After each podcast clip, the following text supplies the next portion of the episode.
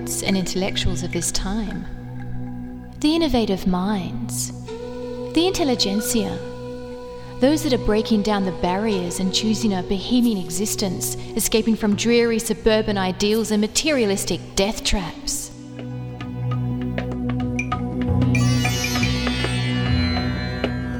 Where are these engaging people?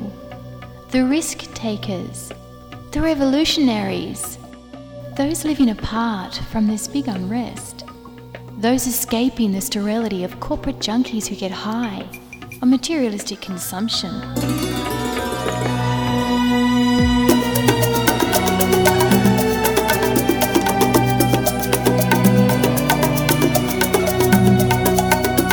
Welcome to the Bohemian Beat, where we will journey beyond the horizon and find the artists living on the edge, going down into the murky waters of their very existence, where these brave souls have re-emerged with art that is challenging, original, and brutal.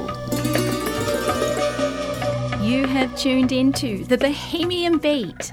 I'm Riddy, with you for the next hour. Today on the show, I will be exploring the plight and salvation of a mob of eastern grey kangaroos in Bathurst. But first, let's start with a song by 10th Man, a band whose lead singer Ray will be shortly telling us about this noble endeavour.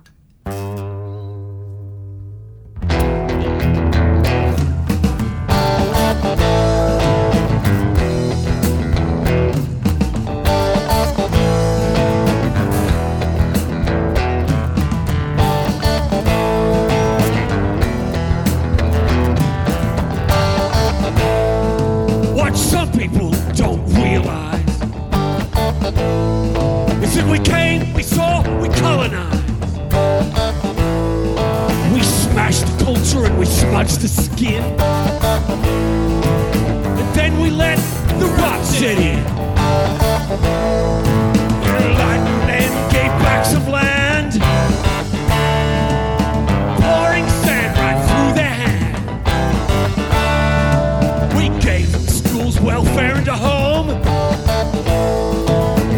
Museums gave back their phone. Three cheers for the colonizer and hail to the queen. We live our true culture, it's the way it should be. Three cheers for the colonizer and hail to the queen.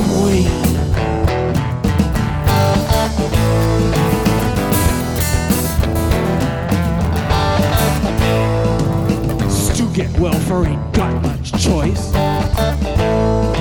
Ain't got a job, ain't got a voice. Puppet shows for tourists pay, while stolen memories fade. I hate to see you down on your luck, but your situation seems to pretty well suck. To think that it'll change someday. For the moment, it's here to stay. So three cheers for the colonizer. Hail, queen. We live our true culture, it's the way it should be. Three cheers for the colonizer and hail to the queen.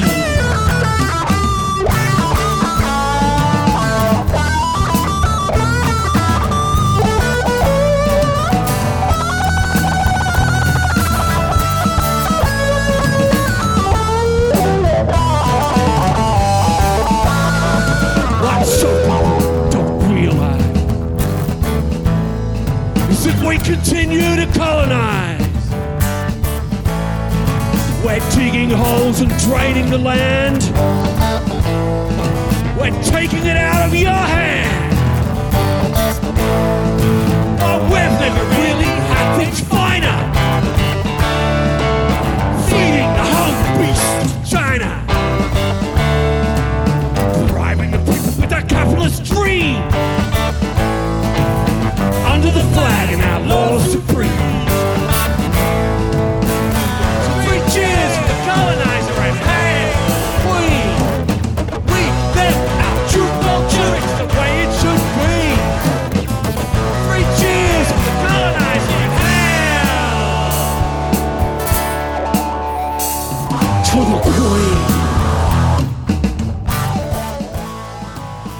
That was Bathurst band Tenth Man with Colonizer.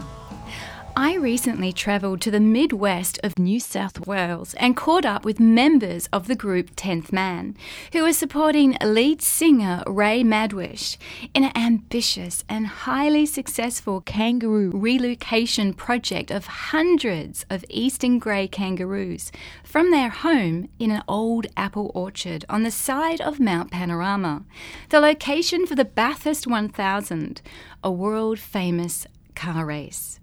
Ray, also a consulting ecologist, and his partner, environmental campaigner Helen, led this operation with a large team of volunteers, including wildlife experts, veterinarians, community groups, businesses, NGOs, including Rahamin Ecology Centre, WIRES, Bathurst Kangaroo Rescue Project, Skillset Green Army and the Bathurst Council.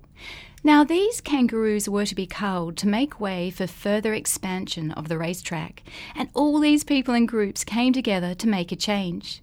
To tell us more, I catch up with Ray at the relief site after a busy night of relocating kangaroos. So, Ray, can you just tell us a little bit about, how this kangaroo project started and how you got it happening to this magnitude?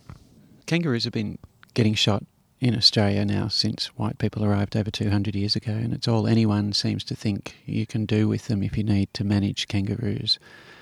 And in 2009, Bathurst Council decided to shoot the kangaroos that were on Mount Panorama because they're next to a racetrack, but they did it without any sort of real understanding of the wide open spaces around Mount Panorama that were now covered in houses and farms where there used to be kangaroos. So the scale of decline in kangaroo populations is quite significant. I would suggest it's probably 90 to 98% decline for the species.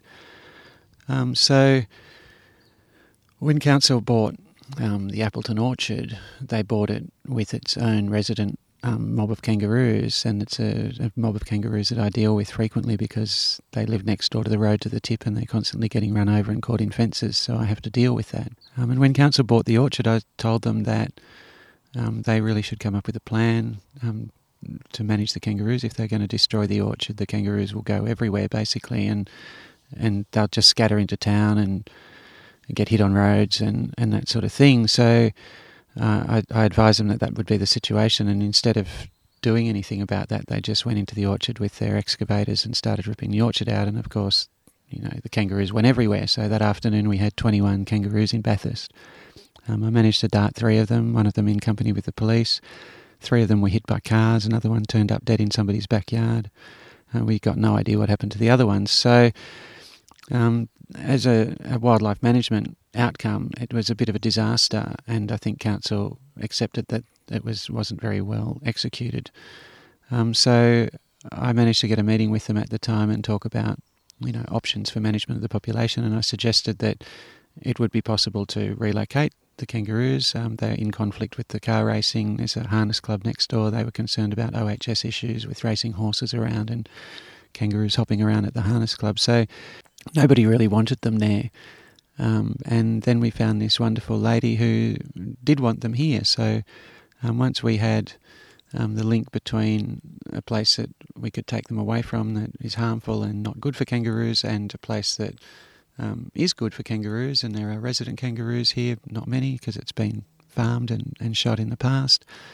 We just progressed that discussion with Council and with National Parks until we got to a point where we had the support and approvals that we needed to do this.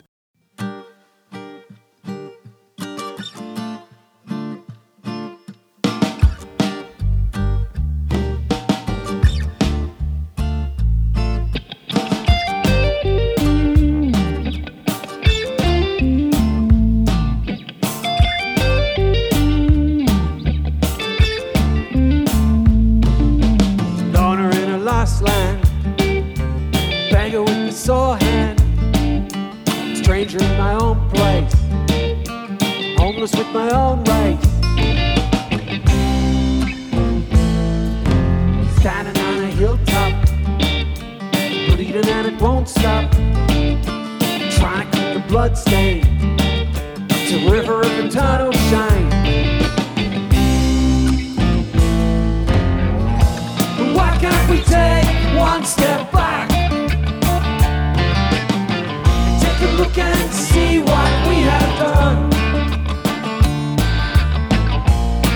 can't we understand? And we connect with this land. There seems to be a lot of very bad press about kangaroos. A lot of the negative press that kangaroos get is an agent for their destruction.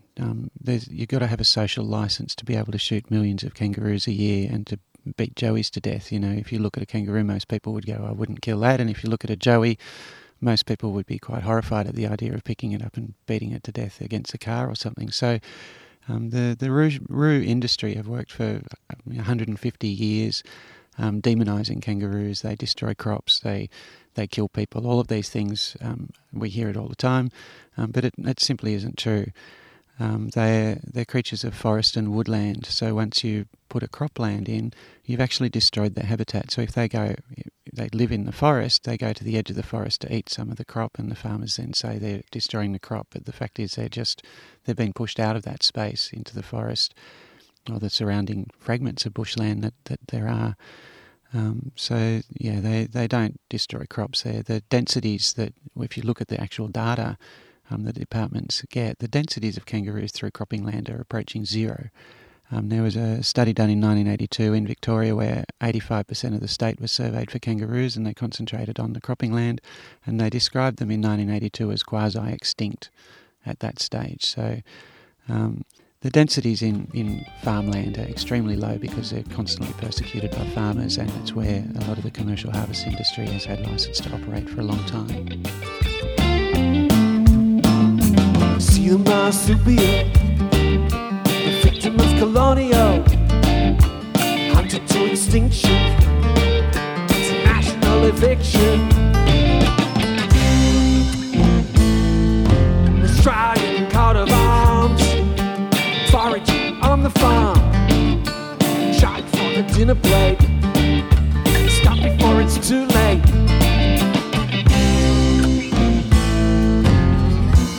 Why can't we take one step back? Take a look and see what we have done. Why can't we understand? When we connect with this land.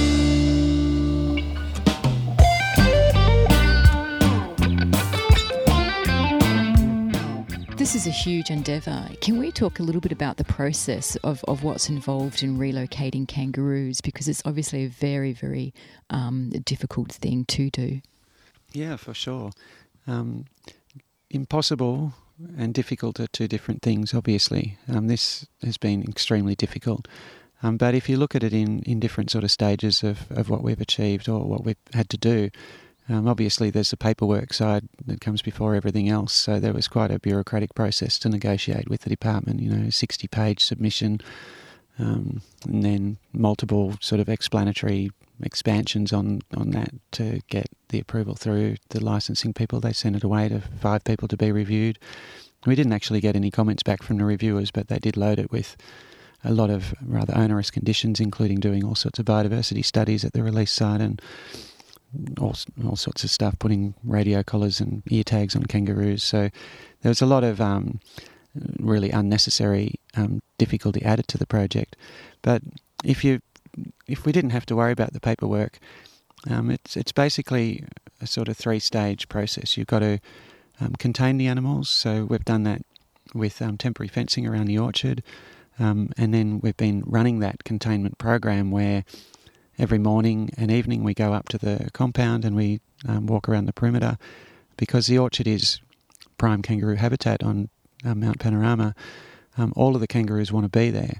So we've let in excess of 300 or so kangaroos that have come to visit the orchard, and we've intercepted them on the fence line and opened up panels and let them in. So we've actually, it's been like a vortex, just sucking kangaroos in from the whole precinct. A kangaroo can roam 4 kilometres across its normal home range, so pretty well any kangaroo on Mount Panorama has the range and capacity to visit the orchard. So We've possibly sucked in maybe as much as a third of the entire Mount's kangaroos. And how is that possible? So are you saying that because you were able to contain some of them, the others then wanted to join them? That's correct. When we put the fence up, we caught the orchard mob, which numbered about 150 kangaroos, with a high proportion of females, obviously, in that grouping. There's very heavy male mortality in kangaroo populations because they roam around looking for females, so they're more likely to get hit on roads and shot at by people and caught in fences and stuff. But as well as that, the orchard is the shadiest, the grassiest sort of place on Mount Panorama. The apple trees are a lot shadier than, say, a eucalypt tree even. So we had multiple heat waves through summer, and we had sprinklers on in the orchard and watering points, so all of the kangaroos from around that could smell that water. They knew about the shade, so it was just a big magnet for them all. Once we started doing the containment, it became more and more successful, and we got quite good at herding and catching kangaroos. It's not what it sounds like. It's nothing like sheep. Then what happens? Okay, so after the containment, then you've got to acquire the animals and then release the animals. So the acquisition of the animals we've been doing by darting. We've had large teams of people that have been involved in that, so to dart and take the kangaroos away. We've got spotters. We're doing it at night because it's easier to get close to the animals to dart them at night. And other kangaroos in the orchard don't see what's going on at the other end, so you're able to dart pretty well for 4 hours and not disturb every kangaroo in the orchard and take quite a few away. But then you've got spotters to help track them after you dart them, because sometimes they run away. They don't like being darted very much. So they run away, but you've also got to dart the joeys with their mothers, so there's a bit of complexity involved in getting them caught. But then once you've got them darted and once they're sedated, we would call down a stretcher team. So I've got two stretcher teams on some busy nights, and they'll come down and collect the kangaroo and take it up to the shed. We've had a specialist medic who is a very experienced wildlife carer. James Fitzgerald has been maintaining their sort of stable sedation with a mix of drugs, just to make sure that they don't wake up and scare themselves or injure themselves in the shed. And then once we've got enough kangaroos, so depending on how many vehicles we've got available at the time, it numbers anywhere from sort of 6 to 13 kangaroos in a night. Once we've got that mass of kangaroos all ready to go, we give them a travelling dose of the sedative, and then we load them into the vehicles and we bring them over here to the release site, where we lay them out with blankets. We put heat pads on the small ones. The joeys could be susceptible to getting cold and maybe not surviving the night if it's too cold. And then we observe them through dawn until they're all up and hopping about again. And then you release them or you just let them out of that containment area? Yeah, so the containment area is quite big. It's about 40 acres. So we can fit a lot of kangaroos in there, and we're allowing them to acclimatise for a minimum period of about 6 weeks, which is a common figure in wildlife care circles, that you don't just catch animals and tip them out in the bush. You take them and allow them to calm down from that removal. You need them to place themselves in the environment. You need them to find their friends. So with the number of kangaroos that we're moving out of the orchard, this gives them the capacity to find their siblings, their mothers, their daughters, and reform their social bonded groups. So we're just containing them still at the moment, but we're pretty well almost at the point now where we can open up this space and release those animals into the surrounding environment. That said, it's not the release enclosure isn't kangaroo proof, so we've seen them jump out. We've also seen them jump in, but it's a big deterrent. So it's about 6 feet high all the way around, but they can get out if they want to. So we have had leakage, so we do see kangaroos with tags outside the compound, and they're often travelling along the fence line, trying to get back in, because that's where all their friends are. Loner in the lost land, a beggar with a sore hand, strange with my own ways, I'm homeless in my own place.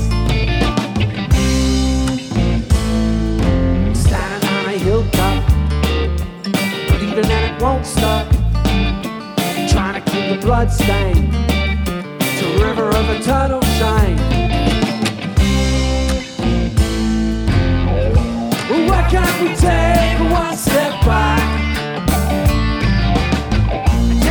And see what we have done. Why can't we understand and reconnect with this land? That was Kangaroo by Tenth Man, and before that an interview with lead singer and ecologist Ray. This is The Bohemian Beat, and today we are featuring a true and incredible tale about how a whole mob of kangaroos were moved from their home in an old apple orchard on the side of Mount Panorama. When we arrive at the compound, the pressure is on, winter is coming, and there is an urgency to move the kangaroos before the nights become too cold. The pressure of keeping the bulldozers at bay, and especially the pressure from the ones keen to cull the inconvenience to commercial gain. The core team are exhausted. This has now been going on for months. The volunteers gather for the briefing before beginning the night's activities. James, an experienced wildlife carer, begins. It's a contribution of all our volunteers. You know, it's a huge effort that everyone's putting in, and all your time helps myself and Ray and Mel look after the kangaroos and focus on their welfare. You know, the fact that everyone's quiet and we handle them gently ends up that I give them less medication. You know, so there's a whole bunch of things that everyone's doing here that keeps the animals nice and calm, stress-free, which ends up in a good result. At the release site, you know, where they wake up nice and calm and stress-free. So our success rate has been phenomenal, and this project will be known for that compared to other kangaroo translocations. Kangaroos are a very difficult animal to translocate. They're highly stressed. You know, things like lions and rhinos and different animals, you can have them sedated in a crate and let them wake up in a crate, and they'll wake up okay, and then you can open up the thing and let it go. People have actually done it to a kangaroo, and they break their necks, because when they wake up, they're confined, they panic, they freak out, and they've got powerful springs in their legs. And so you can imagine when you're a little bit affected by medication, if they try and get up on those springs, very powerful springs, that puts them at risk. So that's a very difficult thing to do.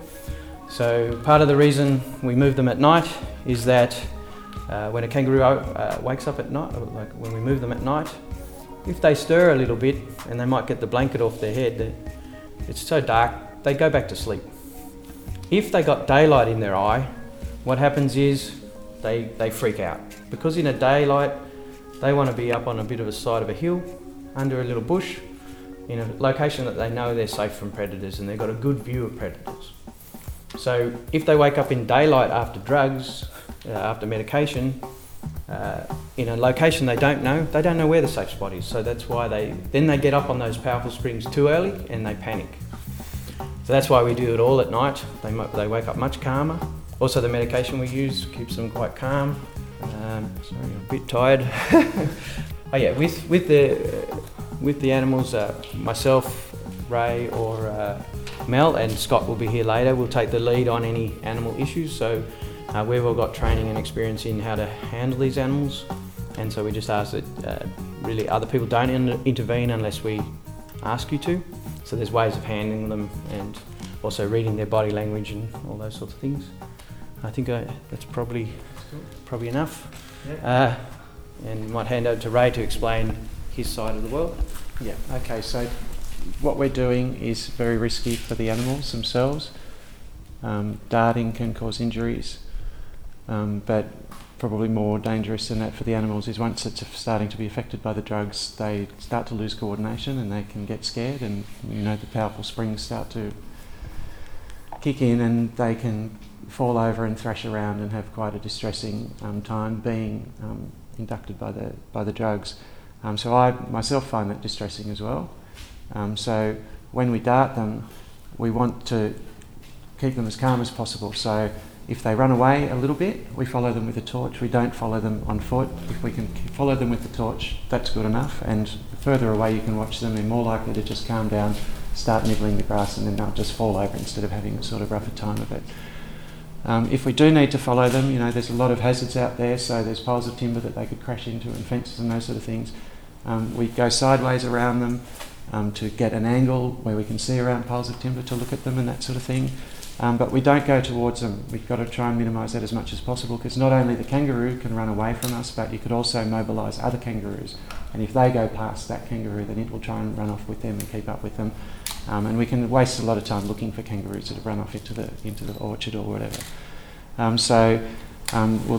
The spotters take your lead from me. Matt, obviously, as well, has a fair bit of experience handling kangaroos as well, so he'll be...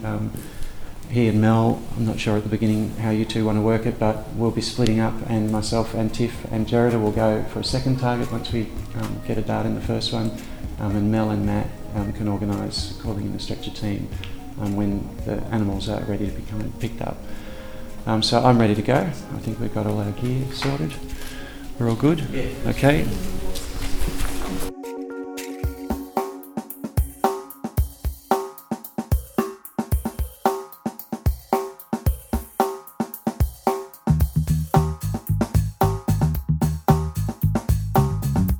Speaking with Mel, another of the key people involved in this kangaroo relocation project. I did my honours project up here. So it was with UTS in Sydney, but Ray was actually doing his master's with the supervisor that I picked for my project. And it just worked out really well. They needed more people out here. Bathurst Council said that they were happy to put in funding for equipment. And through that, I just met Ray and Helen, because every time I came down here, I stayed with them. And we stayed friends, we stayed in contact. And so when they told me that they were going to be moving kangaroos off Mount Panorama, I thought that was a great opportunity to come up and see the kangaroos that I've been working on and to see if any of the tags that I set out were still there as well. My initial project was using technology to count kangaroos. So at the moment, the main way that they count kangaroos is by conducting aerial surveys. So they fly transects, and then they use the numbers that they count along those transects to make estimations about how many kangaroos live in the environment. So that's really costly, and it can be a little bit vague at times. So we thought that by using camera traps and ear tagging with VHF radio receivers on them, that we'd be able to get a better idea from the ground. And as it turns out, the camera traps, if there are enough kangaroos in the environment, are quite good. I catch up with James, who's busy with a medication, and tells us about the measures taken to avoid the deadly condition of myopathy. So yeah, this one's it's vitamin E selenium, and it counteracts the effects of myopathy. So it's a preventative to myopathy, and kangaroos are highly susceptible to it. So this is just part of best practice. So I think, as you've seen, how the care we take with handling, the care we take through sedation to ensure that they stay nicely sedated, they're not waking up, they're not getting stressed, right through to the release site where we make sure, you know, doing it at night time where they sleep a long time and wake up quite nice. That's all adds up, but this is also a preventative. So if anyone did get stressed, this helps counter the condition or prevent myopathy, which can actually kill them. Kangaroos are highly susceptible. Humans are one of the least susceptible animals. The reason we lost our fur is because we're an endurance animal. We can jog all day. Kangaroos, you know, they can be chased by a dog, not even be touched by the dog, and die at a later day, you know, in the days afterwards, sometimes even a week or so after. That was James, a wildlife carer responsible for the tranquilizers and keeping the kangaroos sedated once they have been darted by Ray. And we also heard environmental scientist Melanie. You are listening to The Bohemian Beat, broadcasting nationally since 2007 across a community radio network. Today we are featuring a true and incredible tale about how a small group of people are saving the lives of hundreds of kangaroos on Mount Panorama. I caught up with Helen, coordinator of this massive endeavour. One of the areas we would like to look at is there's a lot of misinformation out there about kangaroos. Can you sort of shed a little bit more light, give us a bit more context of what the real situation is? Yeah, it's really interesting how for such an iconic animal that everyone has an opinion about, a very strong opinion that affects the way they're treated by policy and by Australians and what Australians accept as normal, and how many myths there are fueling that. So one of the first things is that Kangaroos are really slow growers. They're really slow breeders. They have very low reproductive rates and they have very high juvenile mortality. So there's this idea, I think, that underlines the whole notion of kangaroos is that of uber fecundity, that they breed like rabbits and plagues and pests, which allows then it gives social and political license for them to be shot and treated really badly. And for a commercial industry to be shooting them by the hundreds of thousands, the millions every year, when people don't understand that these animals being shot by the thousands, because you get a lot of people saying, well, there are plagues of them. It's like, well, show me the plagues. You get in the estimates, which is data that is extrapolated and manipulated and applied to whole landscapes where the actual count data shows none are being counted. When you get those estimates having biologically impossible population explosions, it's just interesting that the scientific community, the politicians and generally, and you can't expect people to kind of look at that and understand there are questions to be asked, that no one has bothered to ask the questions, which is kind of sad for the kangaroo, that there is so little interest, such antipathy or outright antagonism towards these animals, that no one actually stops to say, hang on a minute, this is biologically impossible. A population explosion is biologically impossible. They breed slowly. So, okay, as an example, you have a kangaroo doe. Let's talk about an eastern grey kangaroo. So it's different for each species, but this is the species that most people hate, unfortunately. You get a kangaroo doe. The science says, and a lot of published science has said this, she has about 8 breeding years in her, okay, if she lives that long. She will be 2.5, 3 years old before she has her first joey. The first joey generally dies. This is what the science says, okay. It takes 18 months for her joey to become independent. So at 12 months, the joey will leave the pouch, but it's still dependent on its mum for 6 months. And during that time, she might have another in-pouch joey growing. She doesn't have 2 joeys at the same time in the pouch, okay? That's a furphy. So, in effect, she has 1 independent joey a year for 8 breeding years. Normal juvenile mortality is very high. It's normal in mammalian wildlife. It's about 73%, the science shows, 100% during drought. So out of those 8 theoretical possible joeys in good times and everything going well, you're going to get 2 surviving. The science also shows in historically unshot populations you have male-female parity. So out of those 2 joeys in this hypothetical world, 1 will be female. So if she's lucky, and if that 1 joey that survives out of the 2 is female, she will replace herself once in her lifetime. But if a doe suffers drought once, she has even lower fecundity, and not only that, her daughters have lower fecundity. If she suffers drought twice in her lifetime, and that's as far as the science went with this particular piece of science, she'll have even less. So that's when you start talking about people saying they breed like rabbits, and a doe might be very lucky to replace herself once in her lifetime, if she lives that long, to have her 8 joeys. You know, that starts to tell a different story. Environmental campaigner Helen. The success of this project clearly demonstrates that relocation can be highly successful if managed properly, rather than the usual killing program, or to make it sound more digestible, culling of kangaroos. I speak with Scott, a biologist who is also known as Dr. Saurus, an entertainer who performs eco-tunes for kids. Scott, can you just tell me a little bit about why you got involved in this project? First of all, the ridiculous notion that kangaroos need shooting needs to be proven wrong. That's one reason, but there are many other reasons. Another reason is these guys had nowhere to go, and a solution did need to be found. Their natural habitat was all gone around here, and there were institutes that were desperate to remove them, so this project came up with an alternative solution to shooting, and I'm right on board with that. I would like to be a part of confirming that it is a viable alternative. So that's why we're here.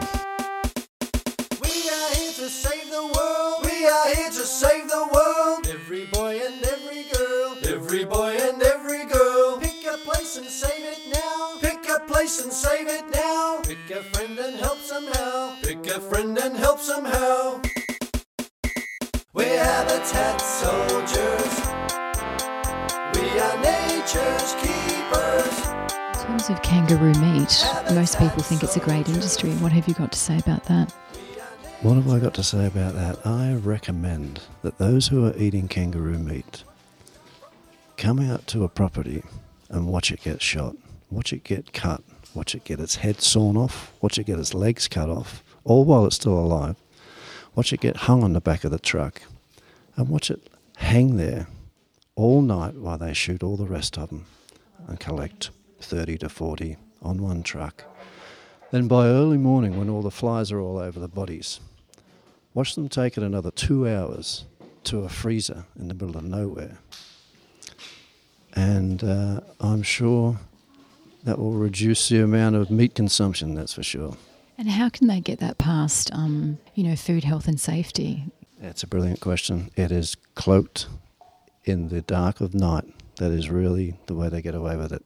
There is no monitoring, there is no policing, there is the weakest, poorest policies around the entire process, not only of shooting, but of treatment, processing, and but it's all done in the dead of the night, and that is how they get away with it.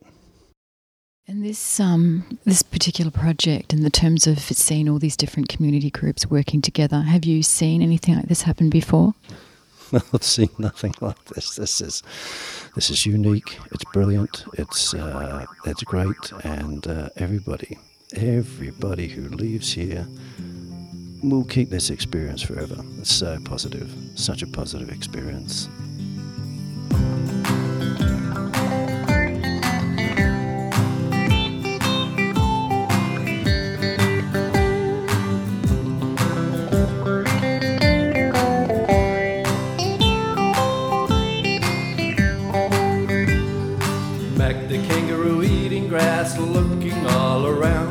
Watching for signs of someone there and listens for a sound. He could be taken at any time by those who want to catch him, taken away for people to eat, and then they sell the skin. Mac got taken away today, Mac got taken away. He doesn't get to eat his grass cause Mac got taken away. Mac got taken away today, Mac got taken away. He doesn't get to eat his grass cause Mac got taken away.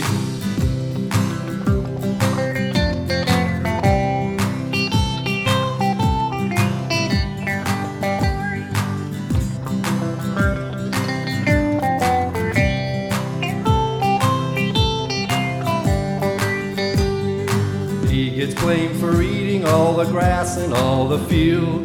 All he needs are tiny sheets, it's really no big deal. But Mac gets taken away today, Mac got taken away. He doesn't get to eat his grass cause Mac got taken away. Mac got taken away today, Mac got taken away. He doesn't get to eat his grass cause Mac got taken away. Mac got taken away today, Mac got taken away. He doesn't get to eat his grass cause Mac got taken away. Mac got taken away today, Mac got taken away.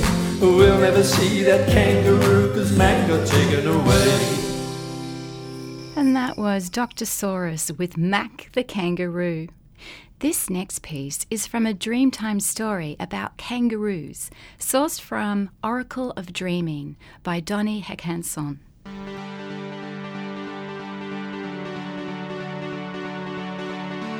In the dreaming, the kangaroo mother did not have a pouch in which to keep her baby joey safe. She would leave her joey under a tree or hidden in long grasses while she looked for food and water.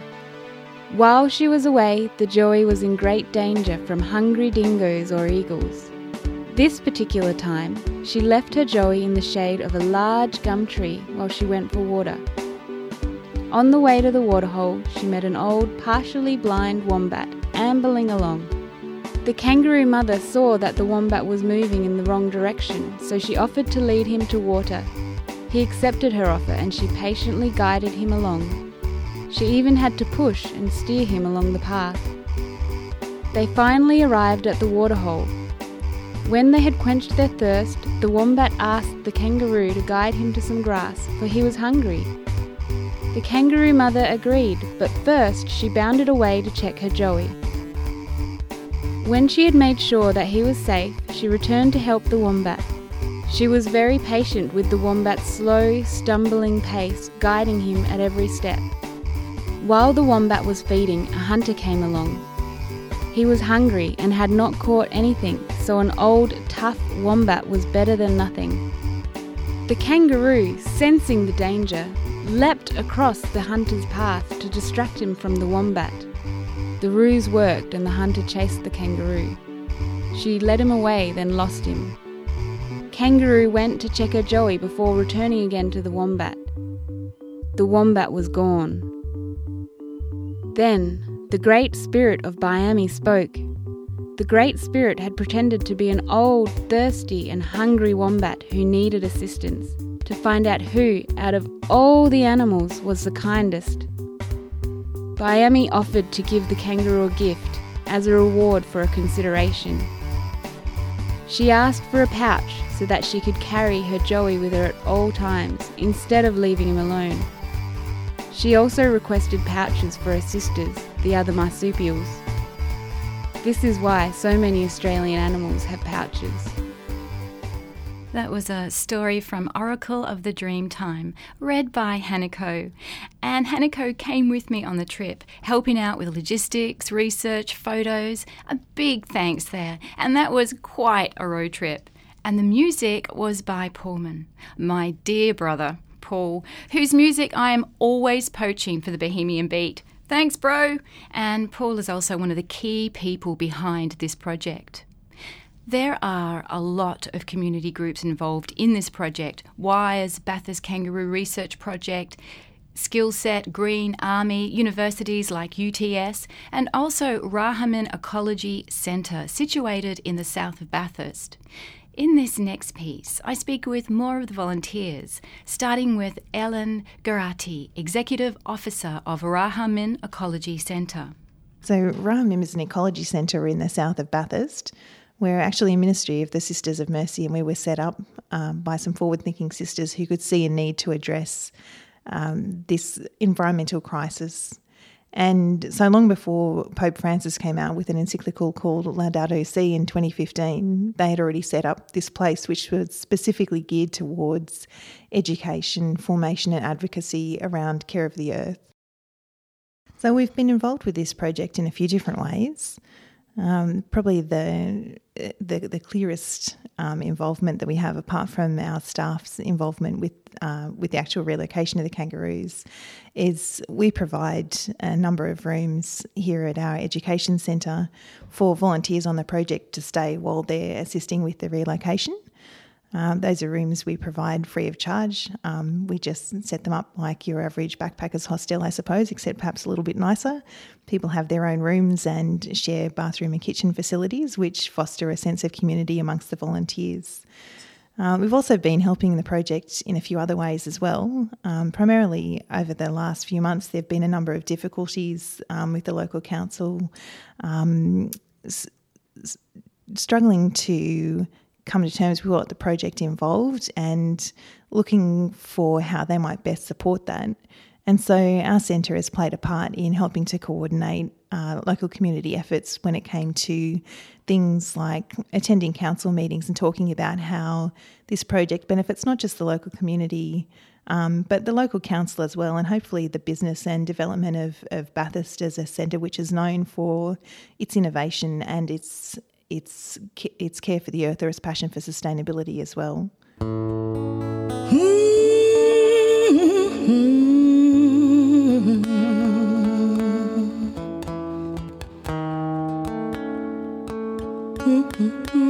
Mitchell, have you been here quite a bit or been part of the... No, only for the last couple of weeks I've joined up and started volunteering. And what made you decide to get involved? I actually had a friend introduce me to the project and I came down with him and just got on the stretcher and really enjoyed it. I live in the bush. I love the environment. I just think it's an amazing space, amazing country that we live in, and we've got an iconic species that's just being not treated very nicely. So I had the opportunity to come and get involved in the Kangaroo Project, and I've just learnt so much about our beautiful, beautiful kangaroos and what these incredible people are doing for them. Caitlin, what do you feel that you've gotten out of this project? How has it made you feel by being part of this? Well, my favourite part of being part of it is probably just that sense of community you get. You know, you go there the first time and it doesn't actually feel like it's the first time you've been there. Everyone just kind of welcomes you with open arms and you get thrown right into it. The first time I went, I got given a sheet and I had to mark out all the kangaroos that had been tagged, and then I went out spotting, and, you know, you just get thrown into the experience and you just get welcomed so much. And in terms of the kangaroos, how does it feel that you're actually participating in, you know, a very peaceable way and a way that everybody wins without this whole concept of always killing the kangaroos? Yeah, I love that part about it. I love that I get to help find another way to do things, and, you know, it's always been, if kangaroos getting in the way, you cull them or you just get rid of them in other ways, don't worry about them. But it's just nice to be involved in a project that thinks outside the box and actually cares about our wildlife, really. Max, do you have anything else you'd like to add? I really agree. It's just amazing to see how interconnected everyone is and how amazing the work is that we all get done. Being a part of something that's bigger than you really is quite rewarding. It really helps you feel and puts things in perspective, that work together as a team and have this communal mindset really brings out a passion and a joy in everyone. By the grace and the power of the divine, we are one, we all are one. By the grace and the power of the great divine, we are one, we all are one. Sacred earth, ancient rock, sacred tree, pure sweet waters, sacred, bless the waters.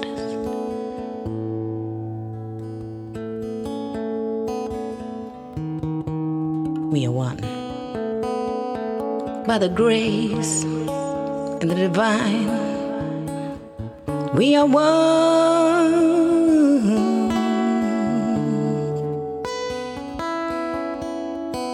We are one. Speaking to Karen, Office Coordinator at Rahamin Ecology Centre. Karen, can you tell me a little bit about how you got involved in this project? To be honest, I can't remember. It's been such a long time. There was a meeting held here with a whole group of stakeholders around kangaroo management.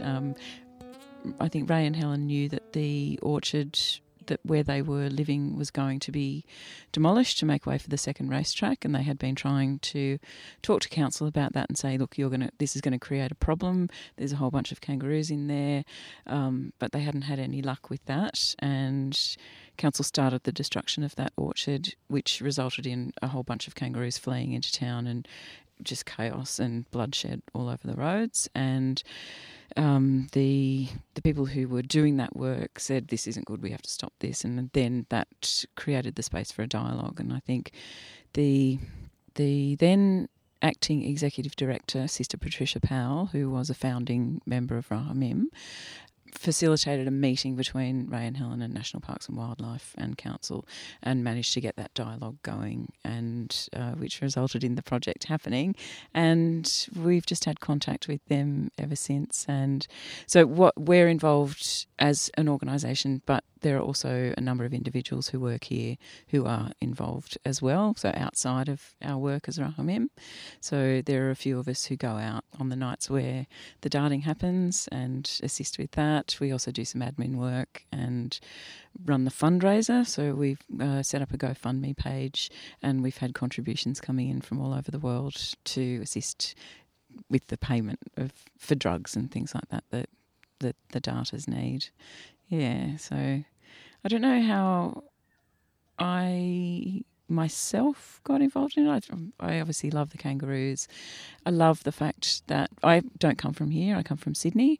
My parents live out here, and every time I would come out here to get to their house, we would pass a mob of kangaroos, and we loved them. It was always the last part of the journey, and it was always really special to pass them and see what was happening. And the more that Bathurst develops, the more land that is lost to those kangaroos, and we thought that that was really upsetting. And it wasn't really until I moved here that I understood how hated kangaroos are, and that really upset me. I had always thought that people here coexisted quite peacefully with them, but that's not the reality. The majority of people out here would prefer to see them killed, and that just doesn't sit well with me. I think that human beings need to learn how to exist with other creatures that share this world, or we have no future at all. And so I just felt this was something that I could get involved in, and something that I really wanted to get involved in. In the grace and the power of the great divine, we are one. We all are one. By the grace in the great divine, we are one.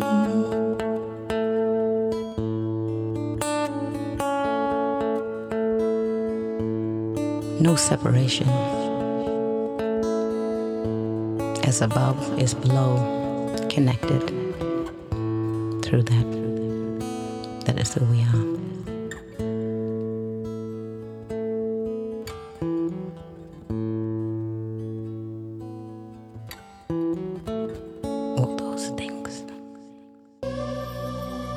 Listening to The Bohemian Beat, brought to you via the Community Radio Network. That was Carrie-Anne Cox, who recorded that piece, We Are One, with Paul, especially for The Bohemian Beat. And Carrie-Anne has also performed at Rahamin Ecology Centre and hung out with the sisters there.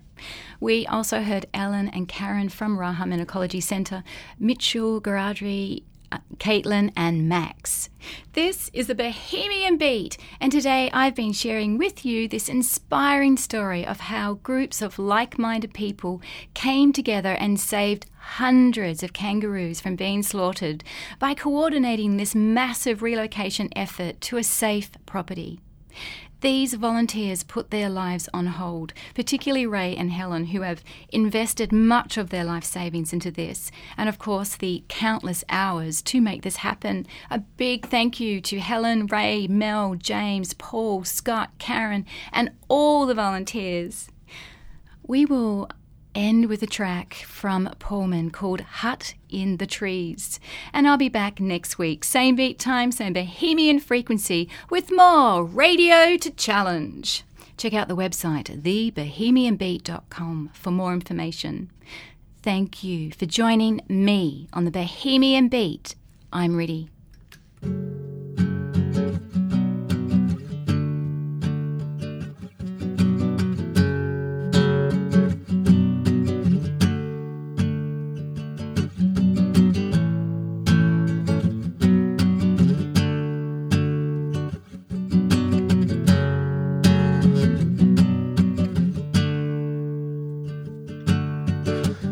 I see you, great-grandmother, mother to us all. We've got to know each other.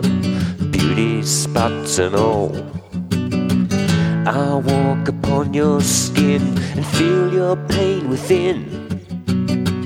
I hear what's going on, I see what leeches we've become. I don't wanna be part of this shit no more. Take me home to my hut in the trees, I can live with these, far away from this disease.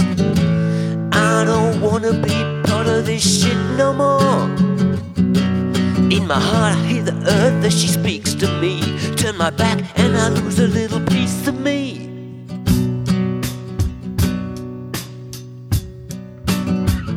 We see you, great-grandmother, we fight you every day. Your hand that feeds is slowly withering away. You gave us everything that we could ever need. We tore you open, licked our lips and watched you bleed. I don't wanna be part of this shit no more. Take me back to my hut in the trees, I can live with these, far away from this disease. I don't wanna be part of this shit no more. In your heart, hear the earth as she speaks to you. Turn your back and you lose a little piece of you.